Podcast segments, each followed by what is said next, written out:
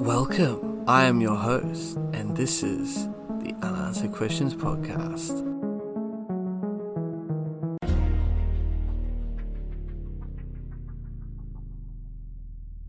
Hello, everyone, and welcome to another episode of my new podcast, Unanswered Questions, where every week we will endeavor to discuss a mysterious unsolved case that has many lingering unanswered questions. So I hope you enjoy, and as always, leave me some feedback on what you think about the show and rate it as well. Now, on to the show. This week we'll be talking about the extremely sad case of Christine Chubbuck. So, Christine Chris Chubbuck, born August 24th of 1944 and died on July 15th of 1974, was an American television news reporter who worked for stations WTOG and WXLT TV in Sarasota, Florida. She was the first person to die by suicide on a live television broadcast. Christine Chubbuck was born in Hudson, Ohio, the daughter of Margaretha D. Pegg, born 1921 and died in 1994, and George Fairbanks Chubbuck, born 1918 and died in 2015. She had two brothers, Greg and Tim. Chubbuck attended the Laurel School for Girls in Shaker Heights, a suburb of Cleveland. During her years at Laurel, she jokingly formed a dateless wonder club with other rejected girls who did not have dates on Saturday nights. Chubbuck attended Miami University in Oxford, Ohio for one year, majoring in theatre arts, then attended Endicott College in Beverly, Massachusetts, before earning a degree in broadcasting at Boston University in 1965 now we get into a career. So Chubbuck worked for WVIZ in Cleveland between 1966 and 1967 and attended a summer workshop in radio and television at New York University in 1967. That same year, she worked in Canton, Ohio, and for three months at WQED TV in Pittsburgh, Pennsylvania, as assistant producer for two local shows, Woman's World and Keys to the City. In 1968, Chubbuck left WQED to spend four years as a hospital computer operator and two years with a cable television firm in Sarasota, Florida. Immediately before joining ABC affiliate WXLT-TV, now WWSB, she worked in the traffic department of WTOG in St. Petersburg. Several years before her death, Chubbuck had moved into her family's summer cottage in Siesta Key. Sally Quinn of the Washington Post later reported that she had painted the bedroom and canopied bed to look like that of a young teenager. After Chubbuck's parents were divorced, her mother Peg and younger brother Greg came to live in the Florida home. When Greg left, her elder brother Tim moved in. Chubbuck had a close relationship with her family, describing her mother and Greg as her closest of friends. WXLT's owner Bob Nelson hired Chubbuck as a reporter, but later gave her a community affairs talk show, Suncoast Digest, which ran at 9 a.m. Production manager Gordon J. Acker described Chubbuck's new show to a local paper. Quote, It will feature local people and local activities. It will give attention, for instance, to the storefront organizations that are concerned with alcoholics, drug users, and other lost segments of the community. End quote. Page 5 of the article showed a smiling Chubbuck posed with a WXLT camera.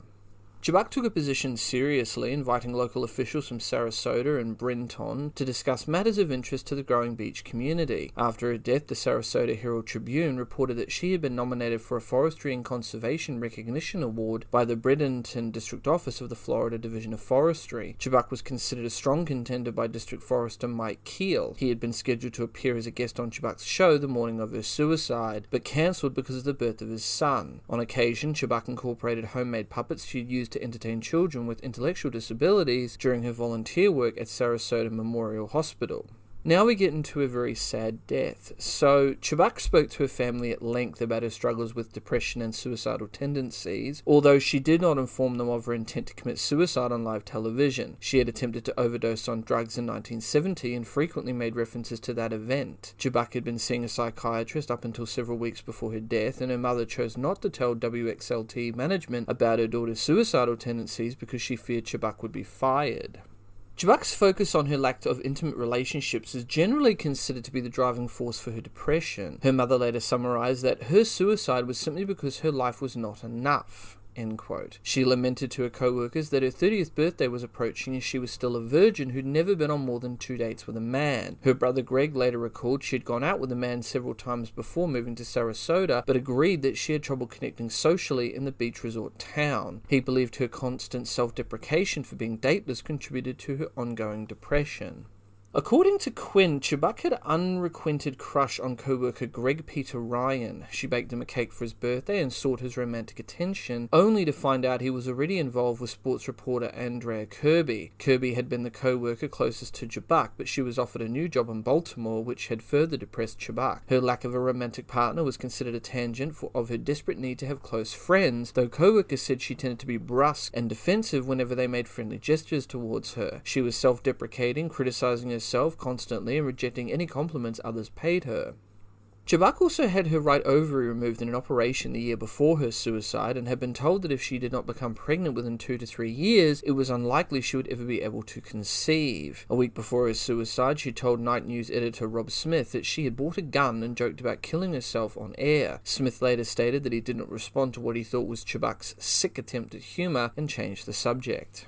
In the lead up to her suicide, who was known to detest what she referred to as blood and guts reporting, i.e., sensationalized violence over legitimate journalism, had volunteered to produce a feature on suicide for the station, doing research for which she had asked a police officer how someone would go about taking their own life, the sheriff proceeding to reveal what kind of gun and bullets that he would use if ever put in that situation. One co-worker has since recalled that around the same time, Chubbuck had said to him, in what he assumed was a joking manner, something to the effect of, and I quote, Wouldn't it be wild if I blew myself away on the air? End quote. Now we come to his suicide. So on the morning of July 15th of 1974, Chubbuck confused co-workers by claiming she had to read a news to open Suncoast Digest, something she had never done before. That morning's guest waited across the studio while Chubbuck sat at the news anchor's desk. During the first eight minutes of her program, Chubbuck covered three national news stories and then a shooting from the previous day at a local restaurant, Beef and Bottle, at the Sarasota Bradenton Airport.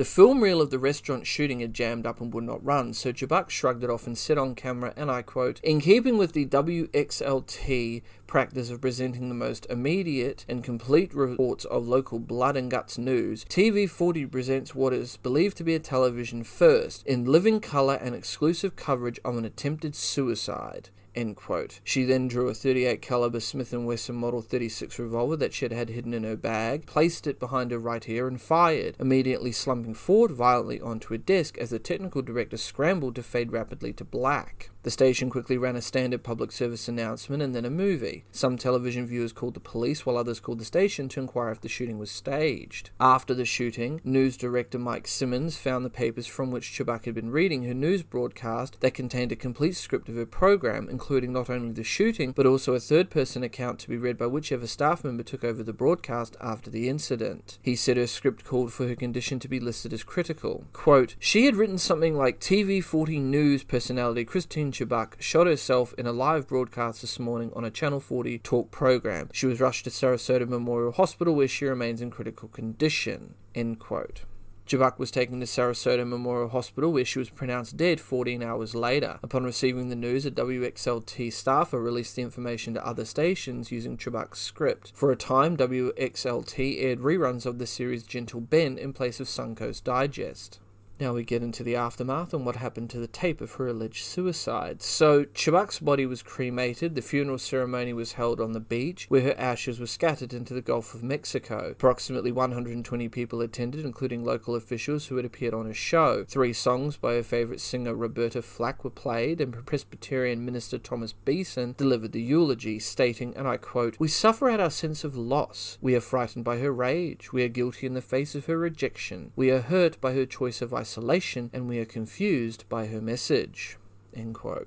Suncoast Digest stayed on the air for several years with new hosts. Simmons, the station director, said Chubbuck's suicide was unrelated to the station. Quote, The crux of the situation was she was a 29 year old girl who wanted to be married and who wasn't.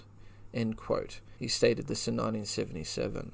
Now we get to the availability of the so called suicide broadcast. So, as the broadcast took place in 1974, it's possible, though highly unlikely, that the suicide could have been recorded by a home viewer, as several primitive VCRs had been made commercially available by that time, such as the U-matic, one of the first home video recorders. However, due to the high cost of the unit, it was incredibly rare for a 1974 household to possess one. Until some form of hard evidence surfaces indicating that an additional copy still exists somewhere, or proof that the originals not actually destroyed, the video is generally accepted as being impossible to obtain. Notably, a significant number of people claim to have seen the footage via a number of sources other than the original live broadcast, including early websites, FBI training videos, and Mondo films such as Faces of Death, though given the circumstances, this seems unlikely.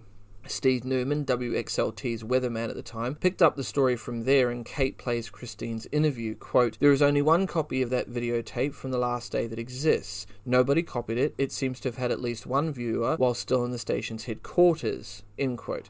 Quinn, who wrote the Post story, says she recalls watching a recording of WXLT many times while writing a story, but doesn't have any information about what happened to the tape after that. The station, now called WWSB, confirmed that it doesn't have a copy. Newman explained that the station's then owner, the late Robert Nelson, kept the tape for himself and that his widow Molly currently has it. She wants to throw it in the bay, Newman said of Molly, and I said, don't do that. Give it to the museum or Columbia School of Journalism or something for safekeeping, because it is history, as unfortunate as that history is. End quote.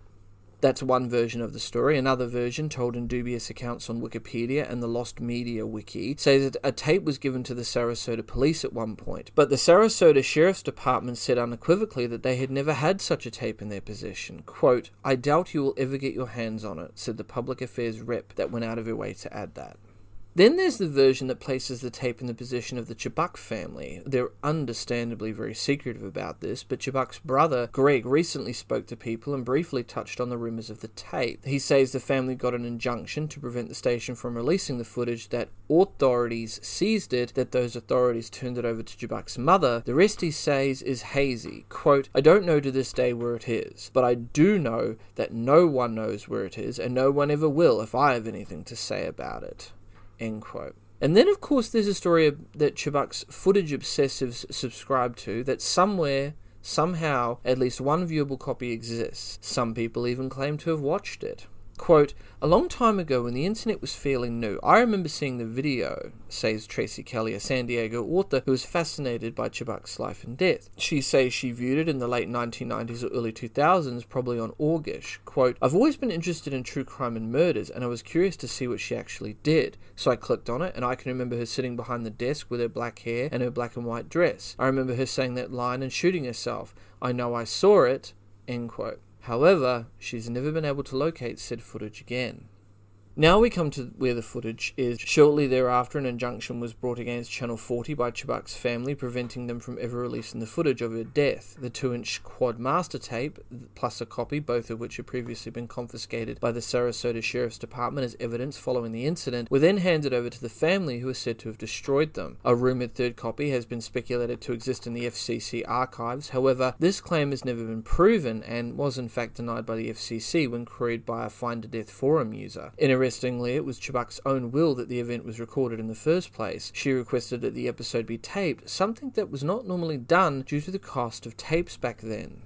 On January 31st of 2017, a video titled Freaky 5 Lost Footage was uploaded by a YouTuber called Nation Squad, featuring five pieces of lost media that are considered creepy or disturbing. The Christine Chubbuck story is at number one on the list. At the end of the video, in 8 minutes and 46 seconds, there appears to be footage of the suicide as it happened. It is in black and white with distorted audio and video. Since then, many users on YouTube have since re-uploaded the so-called footage. There was a wide debate on websites like 4chan, the Nation Squad forums, and even the Lost Media Wiki forums about the authenticity of the so called footage from Nation Squad. Nation Squad himself never replied to any questions about whether the footage was real or fake, and therefore users on the aforementioned website came up with theories and analysis in an attempt to deliver a verdict on whether the footage was genuine or fabricated. On February 13th of 2017, the footage seen in Nation Squad's video was confirmed fake by Gordon Galbraith, who was the news director of Newswatch program at WXLT TV, now WWSB TV, that Christine hosted at the time of her suicide. In early 2021, YouTuber Alstus acquired what is generally accepted as being a legitimate cassette recording of the audio from the incident via an undisclosed private collector, releasing the portion of the newscast prior to the suicide on the YouTube channel in February of that year, though choosing not to publish the actual suicide audio out of respect. The audio matches the voice of Christine heard in Kate Plays Christine and also aligns with the news reported on in the Sarasota Herald Tribune from the day of the incident, leaving little doubt as to its authenticity. In April of the same year, Adalist released the audio in its entirety via his YouTube channel. It has since been privated, as has the other video without her final words and the gunshot. substantially statistics. This weekend, being typical of the recent rash of violence, saw one man stabbed, another assaulted, and a third shot and wounded. Sarasota police report the finding of an 18-year-old, a man by the name of David Wynn, in the parking lot of a friendly tavern on 27th Street. Wynn had an apparent stab wound in the chest, which, according to witnesses, was inflicted by James Whitworth during a fight. Police charged Whitworth with aggravated assault. Wynn is in satisfactory condition at Sarasota Memorial Hospital. The second attempted armed robbery in a week has involved law enforcement officers from both Sarasota and Manatee counties.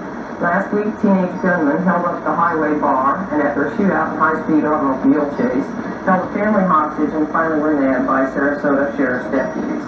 Early Sunday morning, the Beef and Bottle restaurant north of Sarasota Bradenton Airport on US 41 was the site of an attempted armed robbery and shooting. TV 40 newsman Bob Peterson was on the scene shortly after it began, and he filed this report. Sorry, for those of you who saw late night weekend news watch last night, we did have a film report and a commentary by Bob Peterson Unfortunately, we had technical difficulties and cannot bring it to you now. However, watch News Watch tonight at 5.30 and we'll have that story for you then. As of this morning, Foster, Grace Foster, who was shot in that incident, is in satisfactory condition at Sarasota Memorial Hospital.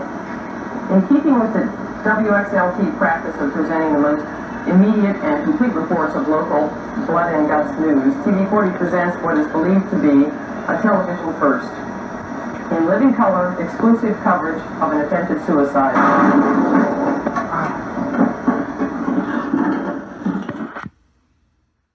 So the question remains Does a copy of her death actually exist? Well, according to an article by Vulture on June 8th of 2016, the video does still exist in the hands of Molly Nelson, the widow of the former owner of WXLT TV. Her husband, for reasons he never shared, kept a copy of the tape and when he died, it passed to her. However, when this was publicized, she started getting requests to see it, which made her uncomfortable. She says that the tape is now in the hands of a very large law firm for safekeeping, that she has no intention to ever let anyone see see it, and she only held on to the tape to honour her husband. In 2007, Greg Chubbuck spoke publicly about his sister for the first time since 1974 in an E television special. It is sad to say that Christine Chubbuck never got what she truly wanted out of life, that being a loving partner, marriage, and children. With that, this case remains open, but with many unanswered questions that still remain unanswered. Please rate this show and let me know what you guys think about this and the many other cases I have covered. You can follow me on all major social media platforms YouTube, BitChute, Dailymotion. I'm also on Twitter and Instagram. Links are all down below in the description. If you have a case you'd like me to look at or cover, don't hesitate to send me a message. I'm your host, and this has been the Unanswered Questions Podcast. Until next time. Next, on Unanswered Questions. Richard John Bingham, the 7th Earl of Lucan, commonly known as Lord Lucan, was a British peer who disappeared after being suspected of murder.